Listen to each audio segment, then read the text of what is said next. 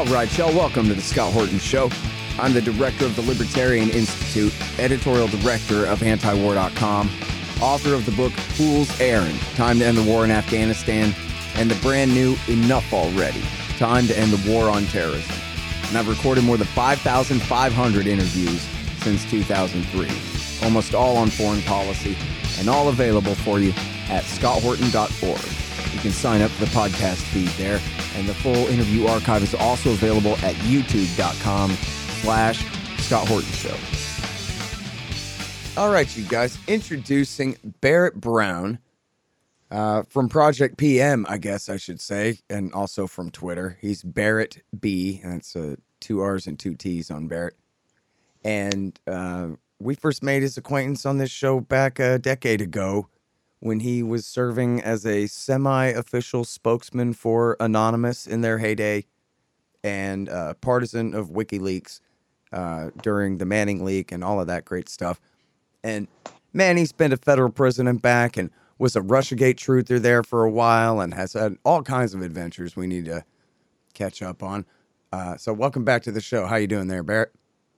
Fantastic, fantastic. Had a complicated 11 years, but uh, it's nice to be able to update you on that. Yeah. Well, so um, you know, I I covered your story on the show uh, from time to time while you were in prison, and uh, made a habit of reading all your articles that you wrote for was it D Magazine and for the Intercept and different things while you're in there. So uh, it's been a little while, but yeah, I'm somewhat familiar with what's going on. And in fact, maybe that's a good place to start. Can you take us back to the HB Gary leak and the all the stuff that got you in trouble with the feds in the first Absolutely. place and how you went to prison and all that?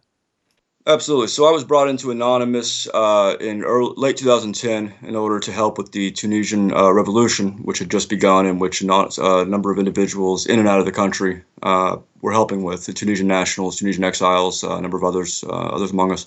And about a month after that, we discovered that a former Air Force uh, or no, sorry, Navy intelligence officer named Aaron Barr, who ran HB Gary. He was the CEO of HB Gary Federal, a contracting intelligence contracting firm, uh, had infiltrated the uh, internet relay chat uh, server that from, from from which a lot of this anonymous stuff happened. A lot of it was organized. The uh, Tunisian Arab, the Tunisian Revolution, Arab Spring, aid efforts, uh, other things, and upon that, at that point, a bunch of several of the hackers that I was acquainted with, um, they went in and took all of uh, Aaron Barr's files, uh, all, all the company's files, and that of their, their parent company, HB Gary.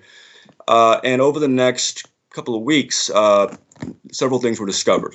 Uh, some some by us, some by other journalists, some by you know in the course of crowdsourced research going forth on Twitter and so forth. the main thing was Team Themis. This was a consortium of intelligence contracting firms, including Palantir, which is now better known, and a few others that were put together with the help of the DOJ uh, and Hunton and Williams, a lobbying firm in D.C., to serve as a sort of uh, uh, black ops uh, strike team for uh, clients like Bank of America and U.S. Chamber of Commerce, uh, both of which had sought out assistance in going after things like WikiLeaks, going after those who supported WikiLeaks, journalists like Glenn Greenwald, a number of others, going after Anonymous since they identified us as a key sort of support vector for these kind of things. Uh, and also going at unrelated groups like uh, Stop the Chamber, Code Pink, groups that the U.S. Chamber of Commerce had separately uh, been opposed to. Anyway, so Congress started to investigate this, and then uh, the DOJ, uh, the, the, chairman of the committee in question, Judiciary Committee, uh, Republican of Texas, whose name I, escapes me right now, said that the DOJ should be the one to decide if a crime had been committed. Now, of course, the DOJ was heavily involved in this, uh, has been reported already, so they were not in a hurry to determine if any crimes had been committed. And in fact, instead, they came after us. And so around that time, uh, first sealed grand jury search warrants started being filed on me and those around me. Uh, uh, you know, listing the fact that I had called Palantir, this firm, called, called HB uh, Endgame Systems, uh, to ask them why they've been doing these things. Um, and so I kept writing for the Guardian, uh, you know, putting out some of the stuff we came across, and uh, over the next year or so, this, these things escalated, and uh, we knew we were being investigated and so forth. And finally, they, they in March 2012, I was raided by the FBI. FBI also raided my mom's home. Uh, next day, DOJ tells me that my mom is also now under investigation for uh, um, uh, the same thing Hillary was uh, under supposedly under investigation for. I can't what's the term obstruction of justice. and so that made me upset. Uh, but I kept my mouth shut for a few months uh, at her request. Then, uh, upon determining, upon receiving a number of materials showing the full extent or the partial extent uh, of how the FBI had pursued all this and what, what they had allowed their uh, compensated informants and cooperators to do to us and to family members and to people, uh, children of, of women, you know, I was dating and that kind of thing. I I could have lost, having lost any hope of, of, of getting the press at this point to take these things seriously and having lost and having known that my family was now uh, on the chopping block. Uh, I made several videos laying out this case as best I could at the time, and uh, you know saying that that if the FBI screwed my, with my mom again, if, if they if they came back at this point, you know, uh, I was going to defend myself. And so I was hit by a SWAT team uh, next day. Uh, that was recorded on live stream since I, was, I did a lot of live streams at that time um, with my volunteers and so forth. And I uh, ended up being charged 105 years worth of offenses, uh, mostly for copying and pasting a link from uh, was posted in one of the anon, the same anon server, anonymous server, uh, to uh, information materials taken from Stratfor, another intelligence contracting firm that is heavily involved in a lot of the stuff that would go would happen in the years to come. Copying and pasting a link to that firm, the materials that have been hacked from that firm and sharing it with my research group, Project PM, uh, and also uh, interference with the search warrant, obstruction of, obstruction of justice for hiding laptops from the FBI before they had a warrant, and uh, you know conspiracy to uh, to um, put out identifying information about federal uh, officials, FBI agents, so forth, and threatening an FBI agent. And so I fought that case for two and a half years. They were they were trying very hard to get me to plead to just one of the 11 counts of linking which would have been a very dangerous precedent, uh, would have endangered journalists, researchers all over, to the extent the DOJ wanted to go after them, which of course is, you know, that's that's they tend to do that when you're doing something that is considered dangerous to the establishment. Uh, and was able to hold out, and finally they had to drop all those most of those charges, and I pled to some lesser charges that didn't really endanger anyone. Uh, the the chief one being calling up Stratfor after the hack of Stratfor and offering to help ensure that any materials that these hackers were about to release, um, one of the hackers was actually an FBI cooperator, turns out, uh, offering to redact anything in those materials that they were saying they were going to dump if those materials could get someone killed, one of their contacts killed, like other words, foreign country, whatever, you know, any, anything that could should legitimately not be put out. And so for making that phone call, I was uh, I uh, was tagged with uh, accessory after the fact, and then there was also the threatening a FBI agent charge, which was also quite questionable in interference with the search warrant. Did four years in prison, uh, two years uh, of probation afterwards, and have since then finally been allowed to leave the country. Uh, so I went to Antigua late last year, and then from there came to the UK, where I was arrested again in May. So I hope that covers the basics. Yeah, and I know you're seeking asylum in the UK right now. Is that right? Yes. Which I uh, guess well, getting I, arrested there has complicated that. Yeah, in fact, yeah, I've, I've been openly talking about getting moving to another country, preferably Germany, for years now. Um, this, this, mostly because I was rearrested again after my release from prison for giving an interview to Vice without the permission of a Bureau of Prisons official who had no right to, you know, uh, give prior restraints or, or, or enforce prior restraint um, on journalists talking to me. I was obviously allowed to do interviews with journalists. I did some from prison. Anyway, so I was rearrested without any paperwork, you know, warrant or anything by the U.S. Marshal Service. Got out a few days later when one of my publishers hired a major law firm to threaten them. And so that was enough to tell me that I needed to get out of the U.S. eventually if I wanted. That was last year. This would uh, that that happened in 2017. That uh-huh. that arrest, and there was other other incidents since, including this bomb threat that was uh, made to a magazine I wrote for in Dallas, D Magazine, actually, one of the ones I did the column for. Uh, after I had done some work on exposing uh, some elements of the the murder of Botham Jean, uh, a black man in Dallas by a white police officer, Amber Guyger uh, and the police were caught covering that up, lying about it, several in several recordings and emails to my city councilman, all, all, all these things anyway, just went on and on. Uh, and so ultimately, I decided probably what I should have realized years ago, which is that the U.S. is not somewhere where I can continue to operate if I want to keep my materials, if I want to stay out of prison, uh, ensure that my loved ones are safe from uh, both official and unofficial, uh, you know, persecution to try to get to me. And so, uh, yeah, so I, I upon being arrested uh, in, in here in the UK for holding up part of someone else's banner at a protest against expanded police powers. Uh, upon being arrested, after two days, I was uh, moved to a immigration uh, immigrant uh, removal center uh, near the Gatwick Airport here in London, and then I declared asylum from there uh, with a different branch of the Home Office than the one that had falsified paperwork to get me uh, put in that that institution. That's one of the things that that uh, one can do in these situations. whenever there's a plot and and you know about it and you can document it, but whatever.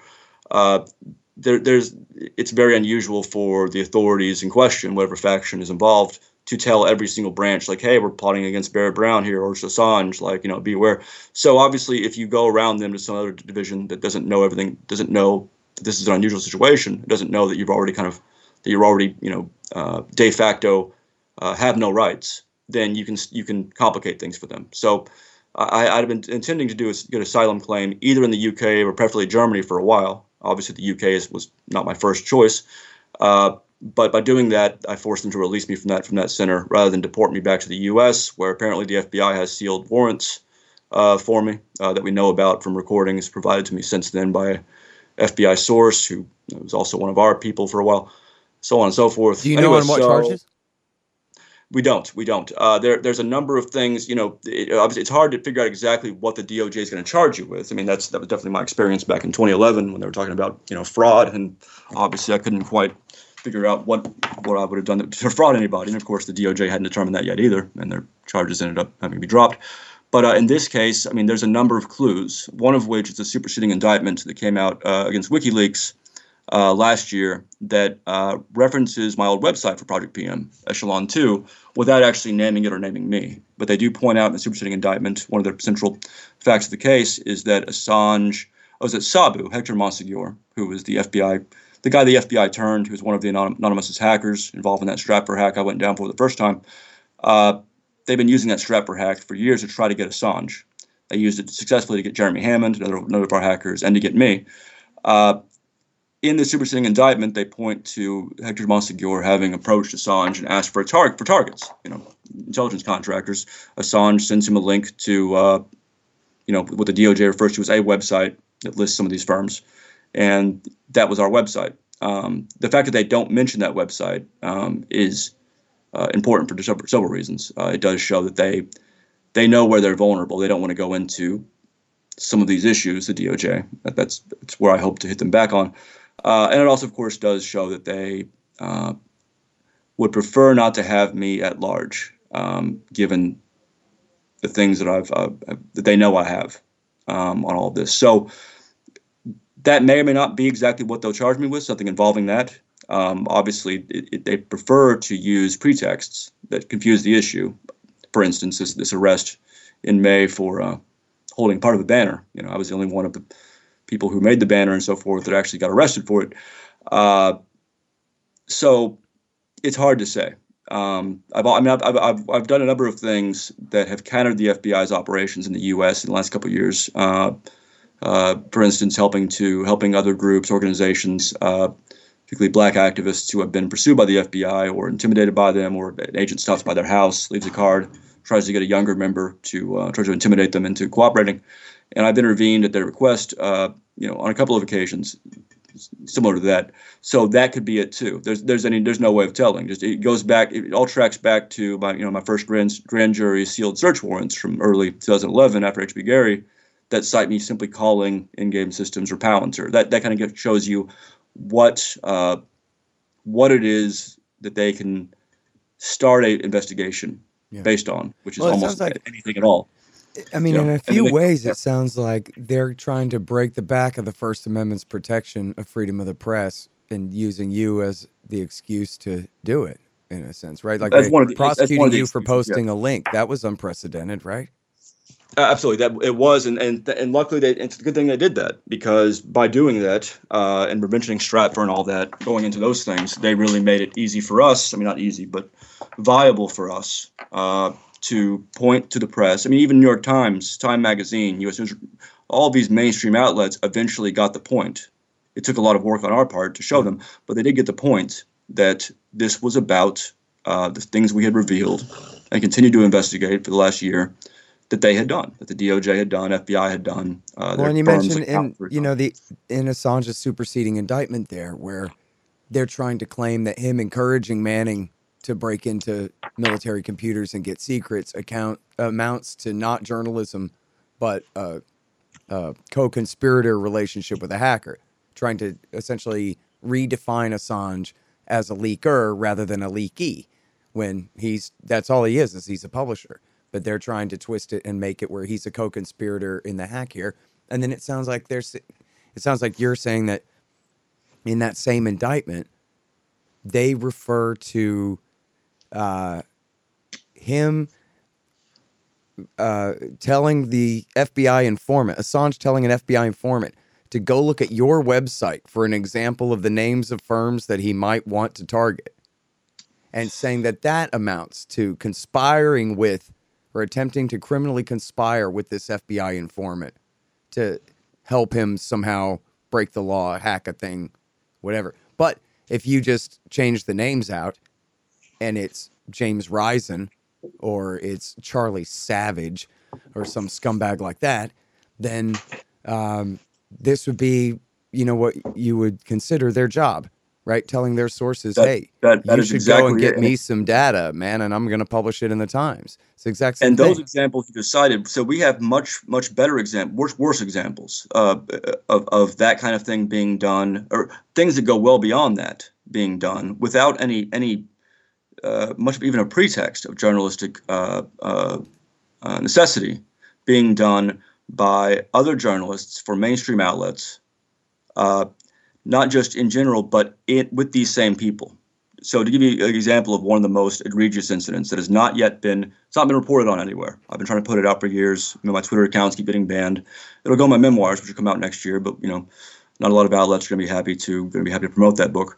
But uh, Adrian Chen, who wrote for, worked for Gawker back in the day, back in the time uh, when I was mostly active, uh, him and John Cook, who later became the first editor of The Intercept, which is odd, uh, they did a number of things that uh, we have access to because they were in Jeremy Hammond's Criminal Discovery, for instance. Uh, is it their interactions with Sabu, Hector Monsegur, the exact same I'm sorry. Let me let me stop you for just one second there. Yep. I want to clarify for people. There's a great libertarian activist named Jeremy R. Hammond who wrote the Oh, book sorry. Obstacle to Peace about America's role in the Israel-Palestine conflict and all that. Totally different Jeremy Hammond. That's why he uses the R, I'm pretty sure, so that we know the difference. But you're talking about Jerry Jeremy Hammond, the hacker who Yes. was I'm not exactly sure how it happened, but was Yeah, he- busted he- by he, this uh, rat Sabu, right? For Yeah, the he, he, was he was entrapped essentially. I mean, the, F, the Stratfor hack was was under the control of the FBI before it was passed on to Hammond. Um, that that's not even that's documented. It's just one of those things that just doesn't matter these days. Uh, but anyway, so and so Sabu Hector Monsegur, that same snitch, was also in talks over the you know over about a course of a year, off and on, with you know with uh, Adrian Chen and others at Gawker and other journalists as well. And we have transcripts showing Adrian Chen asking Sabu to give them uh, stolen materials that supposedly had they had hacked from a uh, UK outlet they actually didn't have. Of course, uh, Adrian Chen did not realize that he was talking to someone using an FBI laptop, laptop at that point, and so was willing to say like you know things like we'll give you uh, we'll give you Sabu you know Sabu at Gawker.com. We'll give you server space. We'll make a donation to uh, Mustafa Al Bassam's, uh, which is better known as T-Flow, to his legal defense in exchange for this. Uh, we have Adrian Chen doing a number of things. Oh, and also encouraging me earlier uh, in G, chats that are also part of my discovery, uh, encouraging me to dox uh, Pentagon officials, to, to dox those at Quantico uh, who were uh, guarding Chelsea Manning at the time. When we were simply at that point, our operation was just to to call them and ask them why you're doing this. I mean, so so we have we have people who who have gone on to work for the New York Times, New Yorker, all kinds of outlets, who attacked WikiLeaks and and uh, Anonymous and and me, like for instance, and Jeremy Hammond, went to fundraisers for us and wrote articles for Gawker, like making fun of the fundraiser while I was under a gag order in prison, uh, claiming over and over again, or, or this sort of shifting claim that I had made up a kidnapping in Mexico, which Adrian Chen started this claim. It was later repeated by the New York Times and the Atlantic and so forth. Uh, and then also doing things that would be absolutely considered statute violations had any of us done them. And I've been, been looking into this for a couple of years. I've been asking about it, asking his editors, asking John Cook. I mean, of course, John Cook was editor at The Intercept, which I won a National Magazine Award for. So you would think I would be able to get him to answer a question. Uh, and it's become very clear that they have been, from that and other things, including some of the articles they've done uh, that they did back then, where they dealt with FBI cooperators um, and cited them as uh, credible sources on things. They have been working in tandem with the FBI against this movement for years, uh, and doing and because this implicates and, and is embarrassing for a number of outlets uh, who publish their stuff, uh, who who have published other things that they, they wrote that were demonstrably false. Uh, this is something that has been very difficult to get uh, to, to bring into the, in the public consciousness, and it unfortunately because of a lot of the conflicts that have played out in the last several years uh, within the transparency movement, it's been difficult for me to get uh, to convince you know those who, who have more pull than I do, more more more of a voice. Since I've been you know again I've, I've been pretty well silenced uh, effectively the last few years. Uh, to run with this, and so it's it's it's been difficult. And the, the Adrian Chen example I'm citing, this is one of many that are documented. They're documented by the DOJ, like transcripts from the DOJ that no one involved in this has been willing to explain, and that everyone involved has has kept their mouth shut about. Some of this stuff came out in 2013, 2014. Uh, Cameron and then wrote a great article uh, about Adrian Chen and his conversations with Sabu and his attempts to basically buy stolen materials from underage Britons. Uh, stolen materials supposedly taken from a press outlet. And you know, you can do, look at that article and then look at the articles that, that uh, Adrian Chen continued to write for The Nation and for uh, New Yorker and so forth and stuff he put out, and you can see there's something very, very wrong here. Uh, so that that's the best. That's another element of this that uh, I, have been trying for years to get it uh, to, to, make this clear that this is one of the major narrative points of all this that need to be need to be shown that the that the mainstream media outlets uh, and particularly reporters who are friendly with the intelligence community and FBI can do whatever they want whatsoever uh, in opposition to journalism, like you know, engage, you know, engaging in disinformation, engaging in libel, engaging in uh, espionage for the U.S., whatever. And on the contrary, in the very same cases with the very, very same people involved, those of us who are dissidents, who are regarded as as enemies uh, of the DOJ and FBI and so forth, or Palantir, or you know, Bank of America, whoever has more pull, uh, we can obviously they will cast about for things to charge us with, and then lie about them if they can't find anything. And uh, this is this is all the more worrisome because something very like very much like the Stratfor deal, and something very uh, similar to the things that played out back then uh, are is going on right now as we speak. And we have a four-hour recording of an FBI meeting in Los Angeles late last year that I've made public a few days ago in, in entirety, uh, plus other documents, uh, including FBI correspondence with some of their assets, uh, assets corresponding with each other, that that demonstrate uh, part of what we've come across here, which is that there is an ongoing FBI operation that's very dangerous and, and rather insidious, and has been uh, we now have enough about. We know we now know enough about and can document enough upon to really move forward with it and start uh, explaining uh, what people need to look out for and, and, what comes next. And so I hope to uh, be, to the extent possible, summarize a little bit more of that uh, in a moment. Mm-hmm. Hold on just one second. Be right back. So, you're constantly buying things from Amazon.com. Well, that makes sense. They bring it right to your house. So, what you do, though, is click through from the link in the right hand margin at scotthorton.org, and I'll get a little bit of a kickback from Amazon's end of the sale. Won't cost you a thing. Nice little way to help support the show. Again, that's uh, right there in the margin at scotthorton.org. Hey, you want to know what industry is recession proof? Yes, you're right, of course. Pot. Scott Horton here to tell you about Green Mill Supercritical Extractors. The SFE Pro and Super Producing Parallel Pro can be calibrated to produce all different types and qualities of cannabis crude oils for all different purposes. These extractors are the most important part of your cannabis oil business for precision, versatility, and efficiency. GreenMillSupercritical.com. Hey, y'all, Scott here. If you want a real education in history and economics, you should check out Tom Woods' Liberty Classroom. Tom and a really great group of professors and experts have put together an entire education of everything they didn't teach you in school but should have. Follow through from the link in the margin at scotthorton.org for Tom Woods' Liberty Classroom. Now, is that the Project Swartz? So Project Swartz, uh, you know, just like Project Hastings, both of them named for dead colleagues of mine. Um, you know, Swartz incidentally was involved with uh, Project PM a little bit. He helped us investigate uh, persona management back in 2011. Mm-hmm. Um, That's Aaron Swartz, the guy that invented RSS feeds and was hounded he, to death by federal officials and killed himself. Yeah, he's a vastly prolific activist. He was, you know, like me, he was trying to, to uh, you know, ring the alarms about Stratfor, about Trapwire, only to be drowned out by, uh, by you know, uh, other individuals like Adrian Chen uh, and Noah Shachtman, who's now the editor of the Daily Beast uh, yeah, uh, was very heavily involved in a lot of things on, on, the right side of things, and yes, was hounded for that for that reason and others. Uh, ultimately, killed himself. Uh, while listen, I, I mean, people, if you haven't seen it, you have to see the documentary, "The Internet's Own Boy." And if you're not, you know, an anti-government extremist on the end of that, you got no soul. Yeah, absolutely. Um, yeah, and that's another thing that some of these these issues are very they're very saddening. Like it, it wears on one, and it's been it's taken a toll on me to have to spend the last few years investigating all these nuances because uh, no, very few people come out looking good. Very few people. Who you know what Hastings Hastings was a friend of mine too, as I think you know. Uh, yes. And and on that subject, I have not been a truther on his death just because his brother did this interview with a reporter, explaining that he really believed that it was a suicide, and I thought and that he was even in LA to help Michael at the time because he was having some kind of crisis. And I thought, well, who could argue with that? But obviously, and it's in his book, there's no question about it. The SAS officer embedded with um, Stanley McChrystal's team there outright, not joking around, threatened to murder Hastings if he published the stuff that he did publish in Rolling Stone that got McChrystal fired. So that's not nothing. And of course, a single car accident on its face is mysterious. So I wonder if you have an opinion about what happened to him.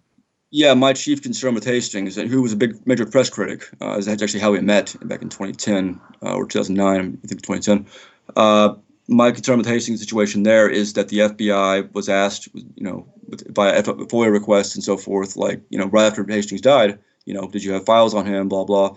They got, they lied several times. They claimed they had no documents. And a few months later, okay, we have a couple. And at the same time, like in my, at my gag order hearing, which is the transcript is public now, um, they mentioned Michael Hastings in that gag order hearing uh, as one of the people I had spoken to on the phone and, and uh, you know in the weeks prior, and admitted the, the uh, FBI agent Robert Smith admitted that he had documents, notes compiled from that conversation and the recording of the conversation. So right there is another example of something they have not that they failed to provide in FOIA requests. The fact that Mueller himself, um, according to a, a FBI uh, press person in the LA office. Um, you know, their, their, communications about this FOIA request were later made public as well. The fact that Mueller was, by their account, calling over there to ask about this and, and uh, so forth uh, gives some, some, I think, some weight to uh, how important it is that this actually be gotten right. And so Hastings and the public, the public that he served, ultimately was not well served by by the way in which the press kind of initially accepted, like, oh, the FBI says they weren't investigating so he must be silly and crazy to, to have thought that. Uh, beyond that, Hastings was a partner of mine in a lot of things, including in uh, Optunisia. He, he was uh, he was all of my emails, which were all criminal discovery, you know, in, in, my discovery and so forth, surveilled, taken by the FBI. He was, you know, he mentioned about to being about to do an article on me uh, in one of his last tweets. Uh, the idea that, that everyone who donated to my legal defense fund was uh, was ID'd by the FBI in this in this weird subpoena that they later got sued for, and that Michael Hastings was not under uh, you know, being looked at, uh, despite being named in a Vanity Fair article I wrote as someone involved in Project PM, is ludicrous. And again, but more to the point, we, we can already prove that they lied. Um, so that that's that's the main thing. I, you know, it's, it's it's really not my job as I see it to, to anticipate what is plausible and what's not and all that uh, and, and to speculate that's about fine. the that's, that's totally fair. But, but but but it is very important. It's absolutely important that, that we find find out why the FBI li- FBI lied and what that you know because that's they're lying about a dead journalist uh, who who we know they had documents on, and that's a that should be a big deal. And that's and I'm concerned that a lot of the press doesn't realize that. Anyway, so but anyway, so Project Swartz, it was it, the, the intent of it. Yes, it, there was two things that I was concerned about looking back in the last ten years. Uh, the the two things that made it impossible for us to make good use of the sacrifices that people like Swartz, Hastings, and all like my volunteers and people, other people who, who are doing these investigations. Two things that make it, made it impossible for us to make use of these sacrifices of these materials for the good of the public, and those things were press malfeasance, uh, and the ongoing, and that's what Project Hastings is intended to kind of document and, and push back on. And the st- very very little understood but, but well documented uh, tendency of the FBI to deploy different sorts of assets. Some who know their assets and have correspondence with their FBI handlers and all that. Some of whom are compensated against uh, transparency activists and, and and you know black activists and you know, whoever the FBI traditionally goes after uh, in ways that are just vastly illegal, uh, uh indefensible, uh, and, and, which ultimately make it impossible to be an effective activist without uh, finding yourself sort of drowning in a sea of misinformation, targeting, harassment, and so forth. And so Project Swartz is intended to document the ones we know about because a lot of, a lot of these assets uh, are unstable and they they you know not that I'm not, but they're stable in a different way, and they do tend to get in fights with their handlers, with each other, uh, and they leak out their own communications. And so we have uh, 105 megabytes. People go to my pins tweet on my uh, Twitter page there, Barrett B. you can download it right there. Uh, communications between people who are still actively uh, involved in some of these things, who are still actively involved in what is supposedly anonymous right now, like Neal Rauhauser talking to their FBI handlers about those of us they targeted 10 years ago. Uh, so that leads into this this ongoing issue, uh, which is the best way I can summarize it is as such. Uh, recently, there was a hack done of Epik, which is a server, you know, a company that you know serves as a server for a lot of uh, far right groups and neo-Nazi groups and so forth, and, and, and many other things. Besides that, uh, it is inarguable that the hack occurred. Um, but the the the the way that many press outlets, including some who have been told otherwise and shown otherwise, have presented this, and the way that some of those involved have presented it, is not at all uh, what actually happened. Uh, this hack was was ongoing. It was done by someone, an individual who was known to us. I'll just put it that way. It was passed on, as these things often are, to another person named Aubrey Cottle, who goes by the name Kirtaner uh, who's been promoted in recent weeks by Vice and by a weird UK outlet called Tech Monitor uh, as the founder of Anonymous, uh, who is who was motivated by his support for Black Lives Matter and so forth. Uh, and uh, this hack, that we need not you know worry about what happened with this hack, what may have been obfuscated, uh, so forth, because you know he goes way back, blah blah. In reality, this person, Aubrey Cottle, is an admitted uh, longtime FBI cooperator, cooperated with Interpol, and cooperated with the Canadian uh, police and, and uh, intelligence community. Again, by his own admission, over the last 10 years. Some people have been tracking him for a while, documenting these, taking screenshots, so forth. Uh, he is also someone who has hosted child pornography, by his own admission. Uh, he claims it was for a uh, for Interpol, you know, to to to entrap pedophiles and so forth. That's another issue. But, you know, uh, the Atlantic article that came out last year that was written by Dale Beran, who, who was um, did actually, actually, did a pretty good job in general of, of writing about these things anonymous and and who, who did document you know Aubrey Cottle's known relationship with the authorities. Uh, that was the first article that kind of helped to present this this sudden new claim that this guy is a founder of Anonymous or is an activist or anything. Uh, and so, working with Aubrey Cottle on this, it's not just that Aubrey Cottle has in the past admitted over and over again to and, and changes stories on these things a number of times. It is that he is openly working with Neal Rauhauser, who is the individual, the FBI cooperator and former InfraGard member. InfraGard is the FBI private sector uh, partnership, uh, who targeted me and others and who helped to get me denied bond 10 years ago uh, over swatting attacks that he had done that I had nothing to do with. Um, that guy is his handler, or one of his handlers and they have not even hid this very well or, or much at all. In fact, mm. uh, and you demonstrate all of this on your Twitter feed, or yes, what? I, I already, I already yeah. So, the, so the, all the raw materials, all these things I'm, I'm telling you right now are all they're all uh, things that others involved, like Lauri Love, uh, other individuals who've been involved in this movement, other journalists, uh, Gabriella Coleman, who has uh, documented all of us for a long time. These are all things that they're aware of, have been brought made aware of in the last few weeks, and uh, the things we put out, we've, we've shown the materials on. So so uh, yeah, so I'm uh, when I go after someone, or when I, on the very rare occasion, I call someone an FBI cooperator or accuse someone who's supposedly an activist, something else, mm. um, it's not. It's not until I've done several months of pretty intensive research with dozens of other people, and this is this is one of those rare cases. Well, now, do you have a, a full article about it of your own?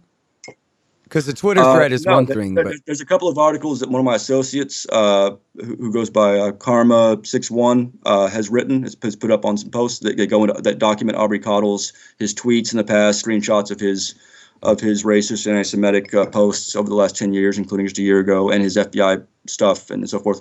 Uh, so that's that is uh, that's available on there, and it's, it's links to in some of these threads. And I'll, af- you know, when this interview goes up, I will when I post this link, I will below that post the most useful links to the uh, the best compiled uh, documents on this. But this stuff, a lot of this stuff has been uh, circulating for more than a year in some cases, uh, and some of it I just became aware of the situation more recently, and I've only had a few months to investigate this and there's other individuals involved.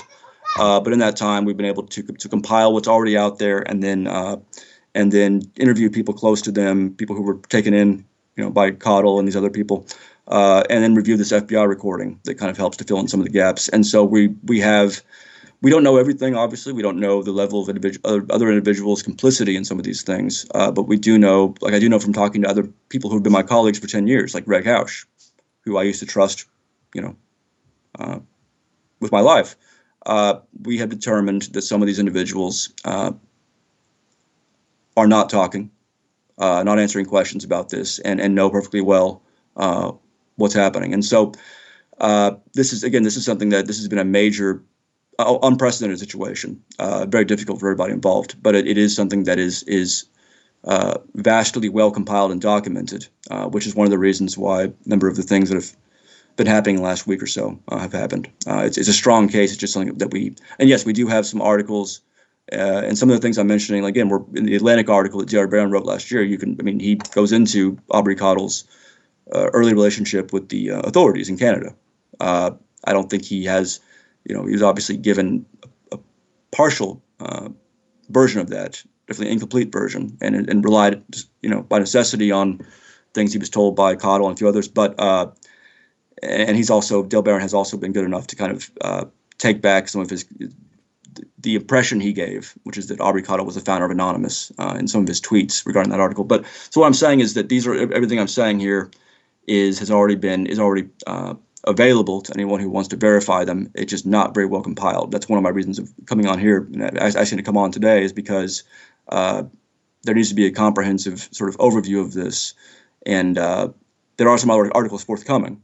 Uh, but right now, unfortunately, we're at this early stage where uh, a lot of individuals involved are embarrassed or uh, or whatever. Perhaps have acted wrongly, have not you know not properly looked at warnings that some of us have given them. Uh, and other and some of the media outlets involved are understandably, as usual, uh, reluctant to uh, to go into this, given how embarrassing this this is to a journalist who you know presents someone as the founder of Anonymous, blah blah. well, you know, Uh, I mean, of the outlets involved, yeah. So there's a couple of places on your Twitter feed where people are saying, "How dare you call me a Fed? I'm not a Fed. Screw you." And then you say, "But I didn't say you were a Fed. I just said that your friend was."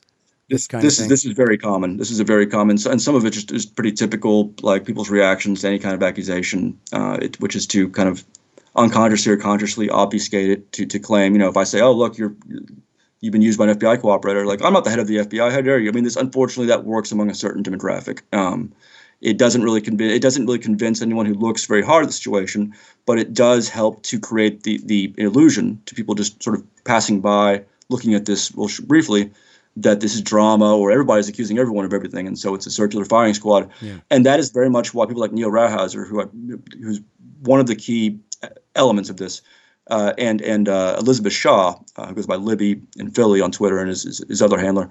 That's why they they do this. They they have a Libby Shaw, at the very least, is, is trained, well trained. That's that's the assessment of a lot of people who have documented her professionally for the last few years. Neal Rauhauser less so, but both of them have have a number of sort of uh, strategies, tactics that they use, and one of them is to make counter accusations, uh, sometimes before they do something, so that anyone coming to look at it is like, oh, immediately like, oh, this this is all it's all in the weeds, you know.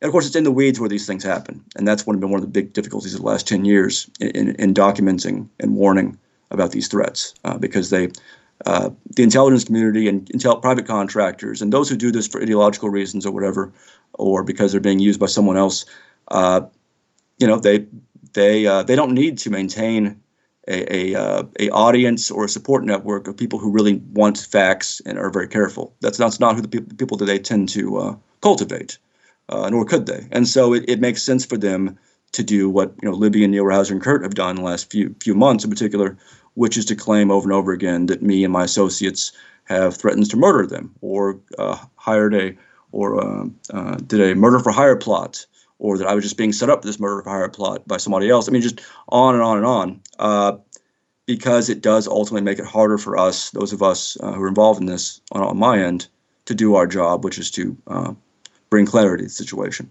Mm-hmm. And it works to a certain extent. yeah. Yeah. So, I mean, famously, there's the COINTELPRO, the counterintelligence program, unleashed mostly on the left, but not entirely. Uh, also against the Klan and all other different groups, I guess, across the country back in the days of J. Edgar Hoover. And there's been, you know, the the, the most powerful kind of, uh, you know, remnant of that sort of thing has been the frame up jobs against Muslims in America over the last 20 years, which, you know, speaking of the Intercept, it's um, uh, good old, uh, oh man, it's on the tip of my tongue, Aaron. Um, what's his name, the good guy uh, that wrote the Terror Factory, uh, Trevor Aaronson. That's what it is. Trevor Aaronson uh, wrote the Terror Factory about the FBI, and I think it's we're up to like 350, you know, innocent idiots entrapped into saying they love Osama or some kind of hitting a button on a fake bomb or this kind of thing. Um, but now, so the kind of deal you're talking about here, it's a different sector being targeted, but it's the same targeters. And I get questions a lot from people, including at an event I did last weekend. That, you know, how do you? Uh, Chuck D said, you know, you cannot run and hide, but it shouldn't be suicide to try to be an activist, right? So, uh, how do people, you know, engage in especially alternative politics outside of the two major parties, for example, and protect themselves from being entrapped or being, you know, framed up or having their new best friend get them in trouble on, you know, some FBI thing. Because it can be pretty intimidating when, like, let's face it, these are the Waco killers. And the FBI, the Department of Justice, are some of the most ruthless people on the planet. And as you can testify firsthand, but uh, we've seen the damage that they can do. So, what's the average guy to do if he wants to become an activist but protect himself from getting hit by the feds like this? It's vast. First of all, the first thing to do is to acknowledge that this is vastly difficult and to acknowledge that, uh, contrary to the assumptions of a lot of Americans in the last 20 years, um, not everyone is going to be able to assess a complex situation as quickly as they might like to.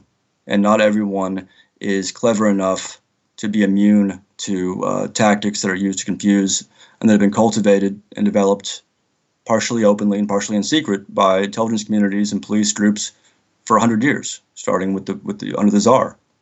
Um, you know that's the first thing, and once someone acknowledges that, then they're ready to listen, to, listen and and and read, and uh, start assessing uh, who is and who is not uh, a credible source in the situation. So to toot my own horn, like I would cite myself as someone who did, you know, face out 105 years in prison. Uh, I've been a journalist for a long time. Uh, I have, and I will answer any question about any of these things. There's never a point at which I'm going to like to to refuse to answer for my actions. Uh, that is in contrast to like you know some of the individuals you know involved who have been defending for uh, uh, defending these people on the other side. So that doesn't help everyone. Obviously, you can't just come to Barrett Brown and be like, "Hey, tell me, you know, you're God King Barrett Brown. Tell us what what to believe." You know, that's that's not a viable strategy. Uh, what what the real solution is beyond that is to start documenting, as this is what Project Swartz was intended to do, and we've been disrupted a bit um, while we pursue this, uh, to document uh, and present uh, the the backstory, the the doc, you know, the, the materials that we have on individual cooperators and how they how they do these things. And that way, when someone else and what their you know what their fake you know what their puppet accounts are and so forth, what their names they use, and make that uh, just like we did Project PM, make that the first search result you know that people are going to find when they encounter these people. So Neal Rouser, for instance, has worked success, has successfully infiltrated like groups of, of, of you know working groups of, of reporters who you know get together on Signal or whatever, and, and they kind of hash things out, and investigate you know things that need to be investigated. Uh, because uh, and so forth are very good at concealing uh, their background and, and obfuscating things, uh, you know, no, no one was the wiser. Now, now, had there been somewhere where they could Google Neal Rauhauser and they find a page that we have showing his FBI correspondence that he, he himself actually leaks to me a couple years ago, incidentally. This is a great example of how we get these things because he was hoping I would help him go after his former handler, when of course, in fact, what I'm actually going to do is go after everybody. Uh, you know, if they had found those, you know, a summary like here's Rauhauser, here's his admissions to not me claiming it, not someone anonymous on the internet claiming it. Here is his admissions and bragging about his FBI cooperating stuff, and here's him, you know, putting out this information. Here's his seven contradictory versions of the same events, blah blah. That would make it a lot easier for a journalist or for an activist uh, to know this is the person I'm dealing with, and that would help to immunize people who are at risk or who might actually become, as often happens, a vector for disinformation uh, or for you know harassment of actual activists and actual journalists. It would help them to to assess who this person is and who are the people that they're that they're telling me to go after. Uh, now that also you know another example is there's FBI agents who they come up oftentimes. They're, they're the ones who you know they show up uh, as handlers of people who are investigating going after activist groups, and so uh, there's a number of people who approached me about different you know names, you know, FBI agents who were you know, some some who have been retired since the last ten years, some of whom are very active. And you know if they if they happen to know to come ask me or ask somebody else who, who follows these things, investigates them, then sure we can point out like look here's here's his here's his modus operandi. Here's what he'll probably try to tell you. Uh, here's you know here's him telling the same person this like ten years ago. Here's you know what his cooperators have done. And so here's how you can respond. Here's some resources that will give you information, access to other other groups that can help you, and blah blah. Uh, that would that would go a long way towards uh, eradicating the FBI's ability to do what it's successfully done over and over again for the last 50 years, which it will do for forever if we let it, which is to disrupt any movement that opposes the whims of its individual members. Uh, and that's what we're trying to do. And, that, and unfortunately, because we were trying to do that, because that was our aim, uh, that Aubrey Cottle person, this, this FBI cooperator and his, and his other people, uh, came into, were brought into my groups uh, late last year, around the time this FBI meeting in LA, uh, and started talking about hacks. And, uh, uh, you know, we were all kind of nervous about this. And then in July, after I got out of the internment center here in the UK and so forth, and, and got the FBI recording and so forth. In, in July, uh, we caught uh, this person's girlfriend, Aubrey Cottle's girlfriend, uh, Libby Shaw, Elizabeth Shaw, uh, claiming privately to people in my circles that uh, we had been overseeing these hacks on Kirtaner's server, uh, whereas in fact Kirtaner has bragged about these hacks to Vice magazine and so forth over and over again, and we don't engage in hacks, and we're you know we're all journalists. So this is a great example of because of that, because we were now being set up by someone who's working with Neal Rauhauser and whose server was provided by Neal Rauhauser. And Neal Rauhauser having been someone who has successfully set up activists, including me before, in ways that are very documented, uh, we had no choice but to basically start shutting down our groups, go to, go to our person at Yale Law, uh, make them aware of these things, uh, and start uh, researching uh, everything we could about this and investigating. And uh, and so that's an example of, of the great thing about Project Swartz and the great thing about what I do is that uh, we don't have to go out looking looking for FBI cooperators and FBI agents. Uh, they come to us, and then it comes down to: Are we more clever than they are? Are we luckier than they are? And sometimes we are. In this case, we we are. And, my hope is that us having been lucky enough to be able to prevent, say, members of, of black activist groups in the U.S. or indigenous leaders in Canada who were in my signal channels or were uh, us having been lucky enough to have determined Aubrey Cottle was logging these channels, uh, and then bragged about giving to the FBI and, and bragged about uh, these other things. Uh, that now that we can impress upon the public and elements of the press and the activist community that's still at risk that this is serious stuff. That's not drama, uh, and that everyone needs to start pushing back against the FBI and its cooperators, and that starts with knowing who they are, uh, determining you know who, who can be trusted to tell you that, uh, and, and, basing that trust on what documents they can present you, uh, what admissions by those involved they can give you, uh, basically sorting out what makes sense, what's credible, and what isn't. That's obviously that's obviously a, a tall order. That would be a great thing for the entire Western world at this point to start working on those issues. You know, is the New York Times automatically credible? Is this person I met on the internet automatically credible? Is a you know is a talking head kind of like icon of the activist community automatically credible? No, never. Neither am I. Uh, credibility only comes from a, a, difficult and ongoing process of, of uh, assessing who has been right, who maintains the same narrative over time, and who doesn't. And so that's what people need to do. All right, man. To wrap up here, uh, I got projectpm.wiki. And where else should people be looking? Uh, so right now, there's there's several of us. You know, I'm, I'm kind of on the, the the face of this this effort uh, because I'm used to taking fire. Uh, so my, my Twitter account, Barrett Brius, is still mainly where a lot of these things are being compiled. Uh, I'll be doing another interview uh, with Counterpunch in the coming days, and there probably will be a couple articles in more mainstream outlets in the next week or two. but so the, the Barrett the Barrett B, I think underscore no, just Barrett B Twitter account uh, is where uh, people can now find, currently find material they need, uh, and the material that we'll keep posting, summaries, uh, also you know material put out by other researchers uh, and the individuals who will be coming forward now. Uh, now that we've kind of taken taken the wind out of the sails of, of the FBI and their cooperators, and who are now more willing to come forward. you know, I, I, should I should note that these, the, the things that are done to those of us uh, who stumble upon these these plots and expose them are pretty uh, pretty difficult to, to contend with. They're, they're, they're, they they weigh on one. They, they they endanger one's immediate associates, so forth. And so, for that reason, a lot of people, uh, totally understandably, uh, who are on this, who are helping us to investigate, uh, have been waiting to come forward. Uh, that will start to change in the next few days, and you'll and people will see more people, individuals they trust who have been prosecuted, who have uh, who have refused to uh, cooperate, refused to endanger others by setting precedent, letting the DOJ set precedents, they will come forward more openly about this. And so those, as they do, all of that will be uh, can be found on my Twitter account there. Unfortunately, I, I don't have my Medium page anymore. The, Metropolitan Police has my devices. I can't post there. Uh, I, I, don't have the same ability to, to put out things as I used to. So that will have to do that Twitter account until it gets deleted like the others. All right.